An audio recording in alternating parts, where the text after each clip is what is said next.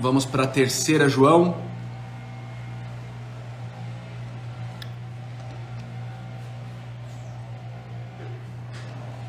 Vamos lá. Ouça com fé a leitura da palavra de Deus. O presbítero, ao amado Gaio, a quem amo na verdade. Amado, oro para que você tenha boa saúde e tudo lhe corra bem, assim como vai bem a sua alma. Muito me alegrei ao receber a visita de alguns irmãos que falaram a respeito da sua fidelidade, de como você continua andando na verdade. Não tenho alegria maior do que ouvir que meus filhos estão andando na verdade. Amado, você é fiel no que está fazendo pelos irmãos apesar de lhes serem desconhecidos. Eles falaram à igreja a respeito deste amor. Você fará bem se os encaminhar em sua viagem de modo agradável a Deus, pois foi por causa do nome que eles saíram, e, rei, e sem receber ajuda alguma dos gentios. É, pois, nosso dever receber com hospitalidade irmãos como esses, para que nos tornemos cooperadores em favor da verdade. Escrevi à igreja, mas Diótrofes, que gosta muito de ser o mais importante entre eles, não nos recebe. Portanto, se eu for, chamarei a atenção dele para o que está fazendo com suas palavras maldosas contra nós. Não satisfeito com isso, ele se recusa a receber os irmãos, impede os que desejam recebê-los e os expulsa da igreja. Amado, não imite o que é mal mas sim o que é bom. Aquele que faz o bem é de Deus, aquele que faz o mal não viu a Deus. Quanto a Demétrio, todos falam bem dele, e a própria verdade testemunha a seu favor. Nós também testemunhamos, e você sabe que nosso testemunho é verdadeiro. Tenho muito que lhe escrever, mas não desejo fazê-lo com pena e tinta. Espero vê-lo em breve, e então conversaremos face a a face. A paz seja com você. Os amigos daqui lhe enviam saudações. Saúde, os amigos daí. Um por um. Um por um. Esse é o texto de Terceira João. Esse é o texto de Terceira João, uma carta curta, 15 versículos, poucas palavras, mas muita coisa para a gente aprender aqui nesse texto. Muita coisa para a gente aprender. Vamos lá, primeira coisa. João cita aqui três pessoas, tá? Melhor, ele cita aqui quatro grupos de pessoas. Ele, ele cita um grupo de pessoa e três indivíduos. Um grupo de pessoa e três indivíduos. Vamos começar pelos indivíduos. Ele cita Gaio. Esse nome era um nome muito comum na época ele é citado, esse nome é citado outras vezes no Novo Testamento, é citado em Atos, é citado em, em, Romanos e Coríntios também, se eu não me engano, mas a gente não tem como saber se é o mesmo Gaio ou não, porque era um nome comum na época. Aí ele cita Diótrofes, Diótrofes, que era o orgulhoso, Diótrofes o orgulhoso, vamos, vamos guardá-lo assim. E depois ele cita Demétrio, ele cita Demétrio. A Demétrio, o de bom testemunho. Demétrio, o de bom testemunho, tá? Então vamos lá, vamos lá. Ele começa a carta dirigida a Gaio, a carta dirigida a Gaio. Deixa eu dar um panorama aqui do que está acontecendo e aí a gente vai ver os específicos do texto, tá? João escreve para Gaio porque ele recebeu um, um, um relatório de pessoas que, que estiveram com Gaio e testemunharam sobre como Gaio é, estava andando na verdade, estava se mantendo fiel. João tinha uma preocupação, que era a preocupação com os pregadores itinerantes. Lembra? Na carta de ontem, eram pregadores itinerantes que eram falsos profetas. E João escreve para o pessoal não receber esses caras na casa deles. Lembra disso? Lembra disso? Lembra de ontem? A gente viu sobre isso, como a gente tem que estar atento a falsos profetas e não e não dar plataforma, não dar audiência, não é? a esses falsos profetas. Hoje, João também está falando de pregadores itinerantes. Ontem a gente fez um paralelo de pregador itinerante com pregador de internet, né? Com músico, enfim. E, e, e tem os bons, tem aqueles que, que a gente deve apoiar, não é? E, e, e João está falando sobre esses, sobre esses pregadores itinerantes que saíam naquela época a pregar o evangelho, a edificar igrejas, e naquela época não existia hotel, não existia, não tinha hospedagem. Eles dependiam de pessoas da comunidade que se dispusessem a recebê-los em suas casas. E por isso eles andavam com cartas de recomendação, com cartas de recomendação. Porque um estranho chegando numa comunidade sempre era visto como uma ameaça, uma possível ameaça àquela comunidade, porque ninguém conhecia, ninguém sabia, não tinha como puxar um, uma capivara do cara, né? puxar uma lista de antecedentes, não tinha como entrar no Facebook dele para ver quem ele era, não tinha, né? Enfim, entrar no Facebook e ver, olha só, ele é amigo também do fulano, ele também é amigo do Beltrano, não tinha isso, né? Então eles andavam com carta de recomendações. E essa era a situação. E essa era a situação. E o medo de João, a preocupação de João era que Gaio acabasse sendo influenciado por Diótrefes.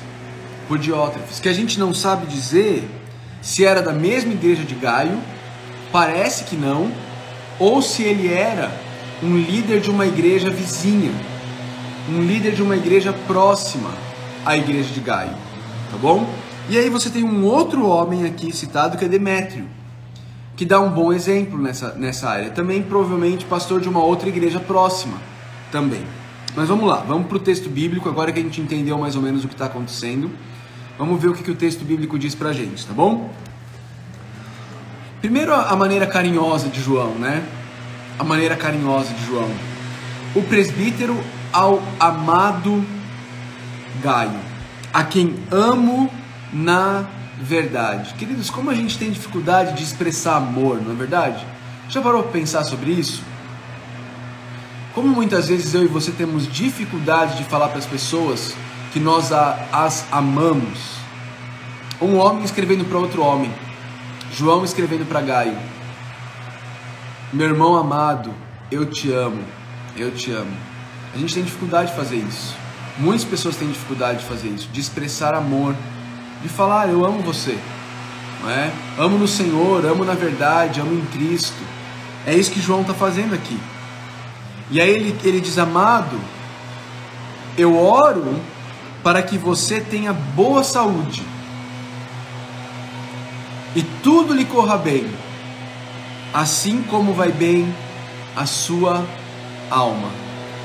E aqui, aqui é muito, aqui é muito legal porque a gente precisa, a gente precisa refletir sobre isso. E a gente precisa refletir sobre isso porque a nossa tendência é de se preocupar muito mais com a nossa saúde do que com a nossa alma. Não é verdade? Quantas e quantas vezes a gente está extremamente preocupado com a nossa saúde, com o que, o que está acontecendo conosco. Aparece uma manchinha aqui, ó, e aí a gente já começa a ficar preocupado. Nossa, olha, essa manchinha aqui eu não tinha. Nossa, olha, nossa, e essa espinha aqui, hein? Olha, demorando para sair, ó. O que será que é, hein? Será que pode virar um câncer de pele? E a gente começa a ficar preocupado. Ah, estamos vivendo em época de pandemia. Nós nos preocupamos muito. Nós nos preocupamos muito com a nossa saúde. Mas e a nossa alma? Mas e a nossa alma? Eu fico imaginando aqui uma oração ao contrário. Se nós estaríamos dispostos a fazer essa oração ao contrário. Meu amado, eu oro para que a sua alma. Não, não é o contrário, desculpa, estou falando bobagem. Será que a gente estaria disposto a fazer essa oração? Senhor, que a minha alma, que a minha saúde, desculpa, esteja tão bem quanto a minha alma. Que a minha saúde esteja tão bem quanto a minha alma. Porque a gente se preocupa demais com a nossa saúde. Mas o quanto a gente investe na nossa alma? A gente gasta rodos de dinheiro com a nossa saúde. Plano de saúde, remédios, alimentação balanceada. A gente gasta rios de dinheiro com a saúde. Mas quanto a gente investe na saúde espiritual do nosso ser? Quanto a gente investe na saúde da parte imaterial que você é, que você é? Amado, oro para que você tenha boa saúde e tudo te corra bem, assim como vai bem a sua alma. Já imaginou se alguém chegasse para você e falasse assim, ó, espero que a sua saúde física, que é o que o João está fazendo, espero que a tua saúde física seja tão boa quanto a da tua alma. Você vai falar, ixi, ixi, não, não fala isso não, não ora isso não, não ora para que a minha saúde física esteja tão boa quanto a da minha alma não. Vamos pensar sobre isso, precisamos pensar sobre isso. Aí João passa a falar sobre a alegria dele, a alegria dele. Muito me alegrei ao receber a visita de alguns irmãos que falaram a respeito da sua fidelidade e de como você continua andando na verdade. Não tenho alegria maior do que ouvir que meus filhos estão andando na verdade. Não tenho alegria maior do que ouvir que meus filhos estão andando na verdade. Tá aí uma alegria de fato enorme, de fato incomparável. A alegria dos filhos físicos, biológicos, com certeza, mas também a alegria daquelas pessoas a quem nós tivemos a oportunidade de pregar o evangelho, de discipular, de ver essas pessoas crescerem na compreensão do evangelho, de ver essas pessoas entenderem mais e mais o Evangelho, de terem as suas vidas transformadas, de terem as suas vidas transformadas. Cida, hoje nós estamos estudando a terceira carta de João. Terceira carta de João. Amable, é alegria para o pastor? Sem dúvida alguma. É alegria para o pastor. Mas pensa sobre isso. Pode ser alegria para todos nós, não precisa ser alegria só do pastor. Todos nós podemos ter nossos filhos na fé não é? Todos nós podemos ter aqueles que nós discipulamos.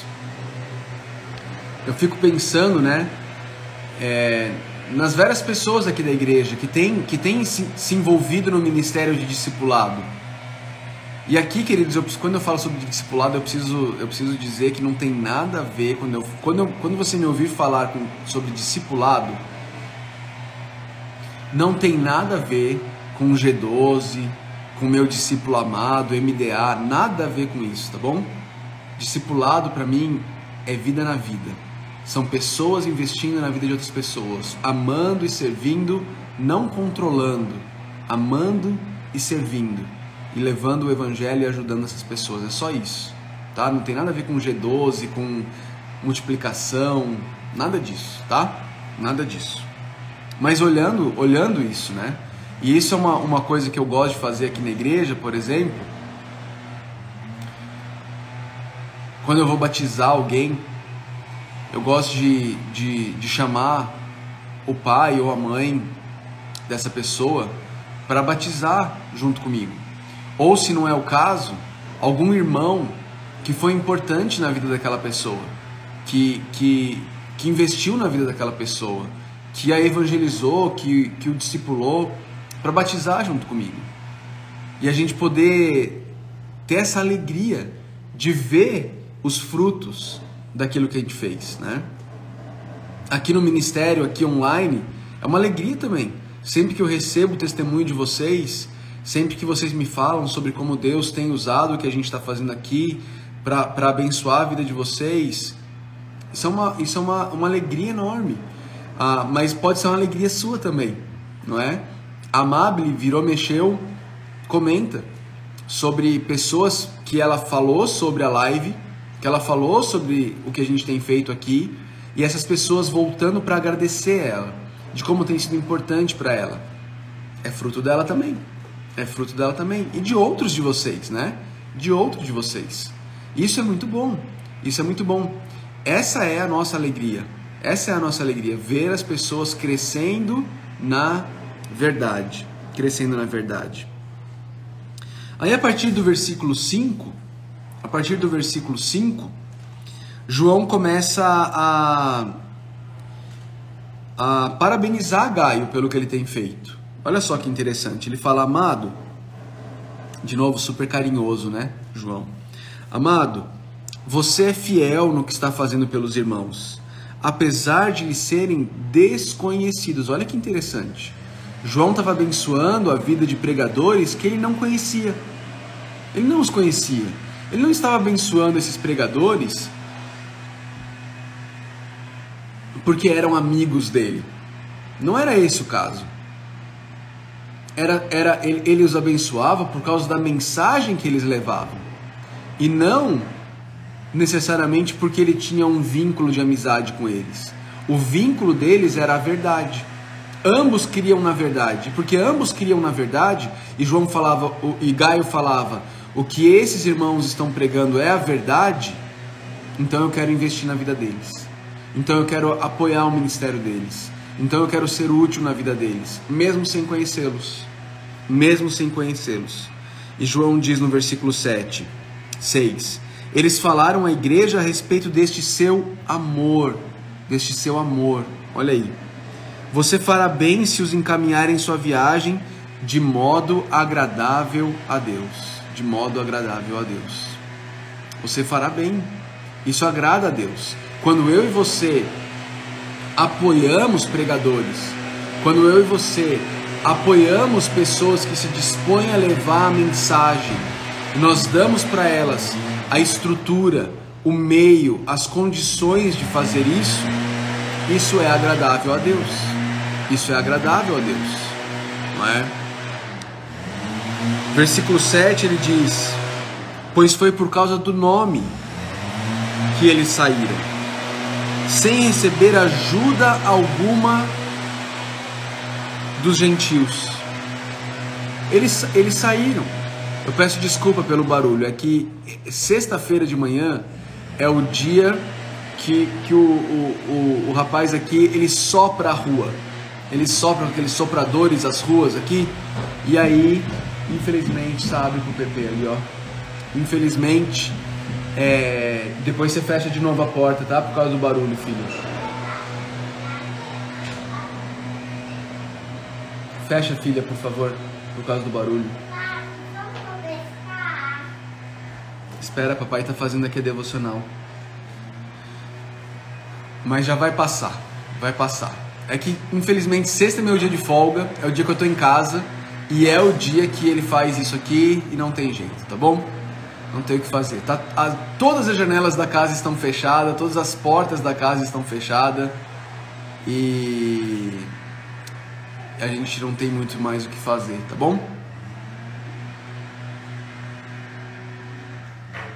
Não é, não é de cortar grama não, ele tá soprando as ruas. Vamos lá, vamos lá. Ele diz no versículo 7: Pois foi por causa do nome que eles saíram, sem receber ajuda alguma dos gentios. Ou seja, essas pessoas elas, elas saíram para pregar o evangelho com, com só uma coisa de interesse: o nome. Qual é o nome? Jesus Cristo. Por causa de Jesus Cristo. A motivação delas é Jesus Cristo. Elas estão pregando por causa de Jesus Cristo. Esse é o desejo delas, essa é a motivação delas, essa é a força delas.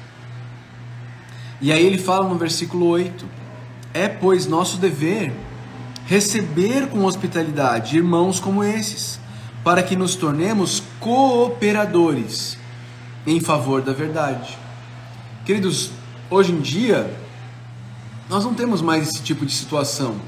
Nós não temos mais pessoas que saem para pregar o evangelho de forma itinerante nas cidades, que não conhecem ninguém, que não tem hotel, que não que chegam na cidade, né? É cada vez mais raro esse tipo de situação por causa do que a gente vive hoje. Hoje existe hotel, hoje existe internet. Mas existem pessoas pregando o evangelho, existem pessoas sendo enviadas para, para o campo missionário, não é? Existem pessoas nos campos missionários existem pessoas na internet pregando o evangelho e, e, e Por isso é nosso dever, é nosso dever pensar qual é a nossa parte nisso. Como nós podemos apoiar o ministério dessas pessoas de forma que elas possam continuar fazendo o que elas têm feito.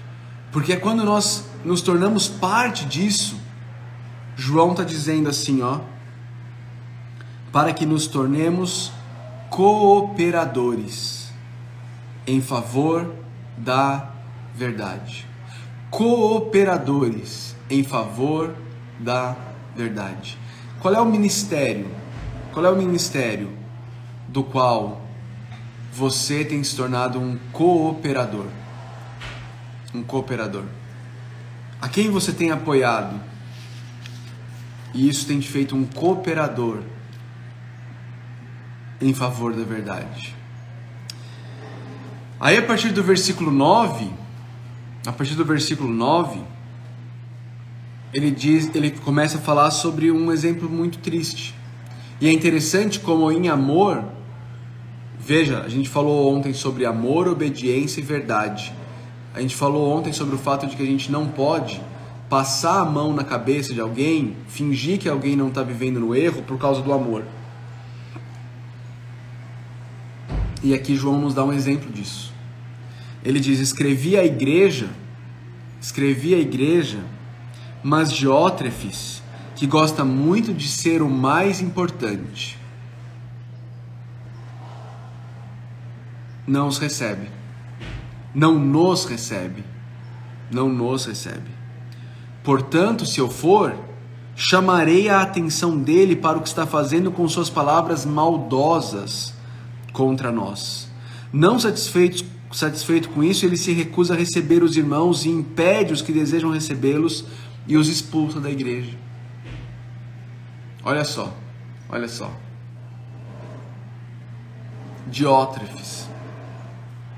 Veja que não é novidade. Não é novidade você ter líderes orgulhosos e arrogantes na igreja. Não é novidade você ter pessoas na igreja que pecam, pessoas que erram, pessoas que acabam se tornando atrapalhadores da obra ao invés de serem cooperadores da obra. E o amoroso João, em amor, ele vai lá e ele põe o dedo na ferida. E ele fala assim: Olha, você está fazendo isso porque você tem o desejo de ser o mais importante. Porque você não quer apoiar outros pregadores você está fazendo isso por orgulho. João coloca o dedo na ferida. E ele fala: olha, quando eu for aí, ele diz, eu vou chamar a atenção dele face a face por suas palavras maldosas contra nós. Oi, filho. As nossas visitas só vão almoçar aqui? Nossas visitas vão almoçar aqui. Só almoçar e já vão embora? Não, elas vão ficar aqui para brincar com a gente hoje à tarde. Só um dia? Só hoje. Ou aqui em casa. Mas eles vão ficar aqui no PV. Tá bom? Eles não vão entrar aqui, não? Dormir? Dormir aqui em casa, você tá falando? Não, não entrar aqui. Vão entrar, vão almoçar, vão ficar com a gente a tarde toda. Oi. Mas não vão dormir. Não vão dormir. Quem vai dormir aqui em casa é tia Polly e tia Naís. Mas só um dia. Isso. Conversas, conversas importantes. Você tá indo no lago? Sim. O P vai ficar ou vai? Vai ficar a neta de pijama ainda? Tá bom. Veja como veja como João veja como João é, é firme em relação a isso. Veja como João é firme em relação a isso. Pescar, pescar. Filhão, papai agora tá ocupado, tá bom? Não fica pedindo a mesma coisa o tempo inteiro. Papai já te deu a resposta. Tá bom? Tá certo? Tá bom. João é firme em relação a isso e ele não, ele não deixa de apontar o que está errado. Ele não deixa de mostrar o que está errado. Em amor, mas em verdade e em firmeza. E em firmeza. Ok?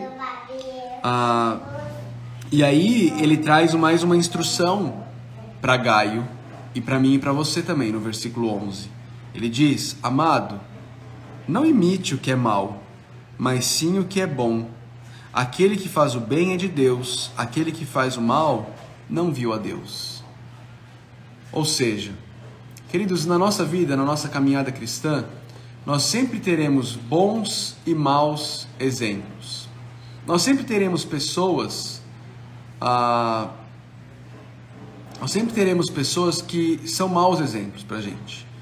Nós sempre teremos pessoas que vão, vão nos mostrar um caminho errado. Vão nos mostrar o caminho errado. Mas nós também teremos pessoas ao nosso redor que são bons exemplos para nós. E a gente precisa aprender a, nos, a, a imitar o que é bom. A imitar o que é bom.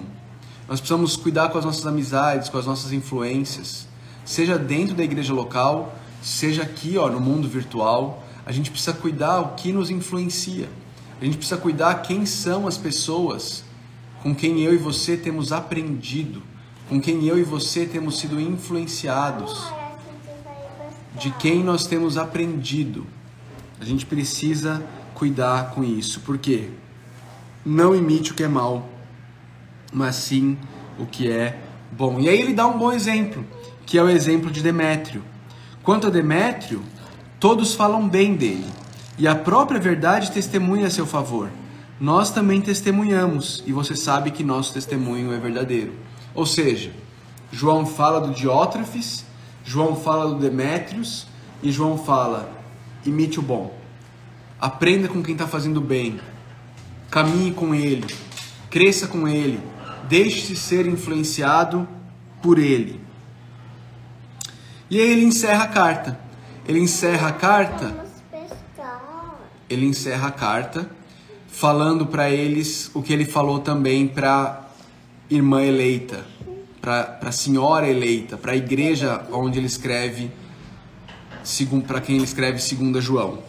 Ele diz: Tenho muito que lhe, que lhe escrever, mas não desejo fazê-lo com pena e tinta.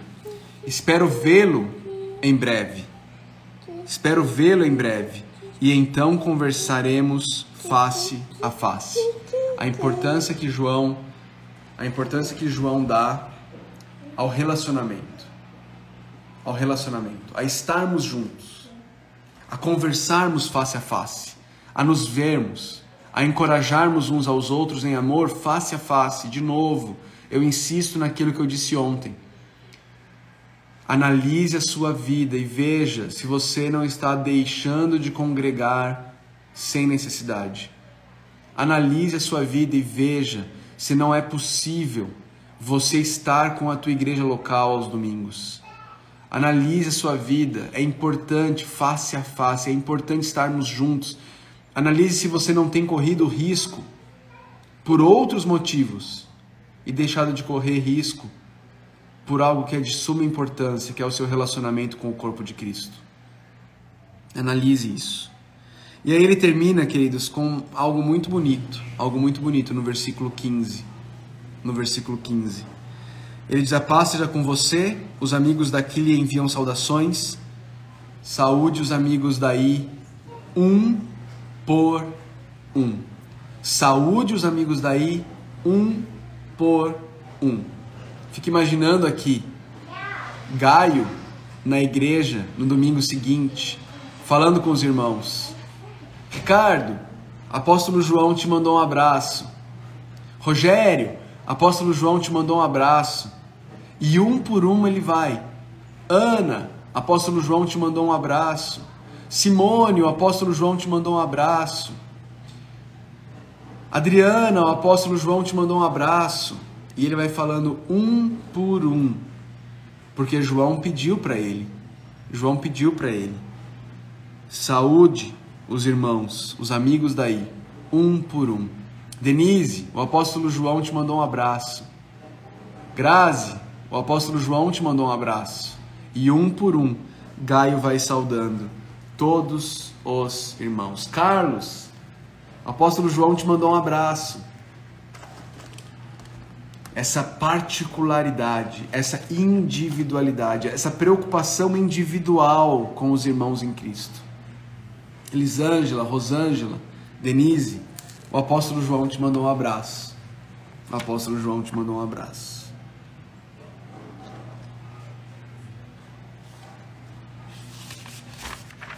Jackson, Juan, o apóstolo João te mandou um abraço. Renata, o apóstolo João te mandou um abraço. Edilene, o apóstolo João te mandou um abraço. Giovana, o apóstolo João te mandou um abraço. Amável, o apóstolo João te mandou um abraço. Meire, o apóstolo João te mandou um abraço. Jair, e assim vai, e assim vai. Vamos orar, queridos? Vamos orar? Hoje eu sei que tem uma irmã, se eu não me engano, o nome dela é Dilma, que ela pediu para cantar. Já era para ter cantado ontem e eu esqueci. Estou em dívida com ela. Se, ela, se você está aqui, se você que falou de cantar, se você falou de cantar, fala comigo aqui, manda uma mensagem para agora aqui para eu lembrar e saber que é você, tá bom? Se eu não me engano é Dilma o nome dela, tá bom? Me lembra aqui, irmã para eu saber que você está aqui, tá bom?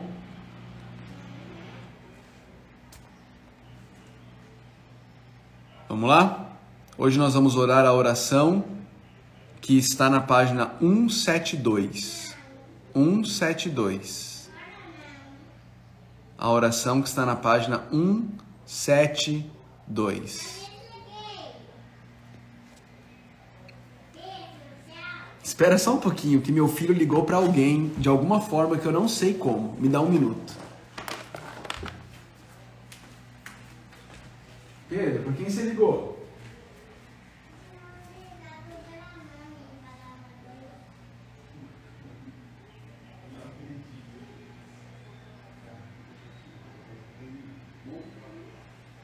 Não liga para mais ninguém, certo?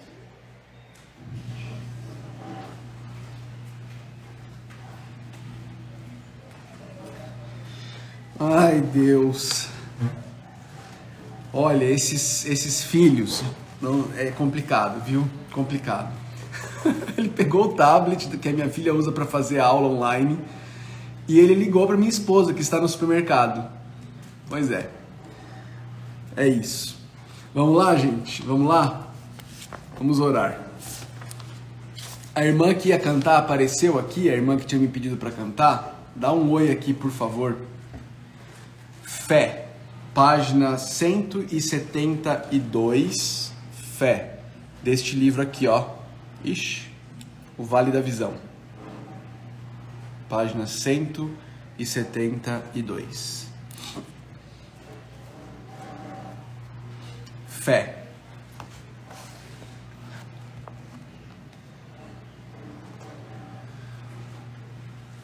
Meu Deus, Bendigo-te por me teres dado o olho da fé, para ver-te como Pai,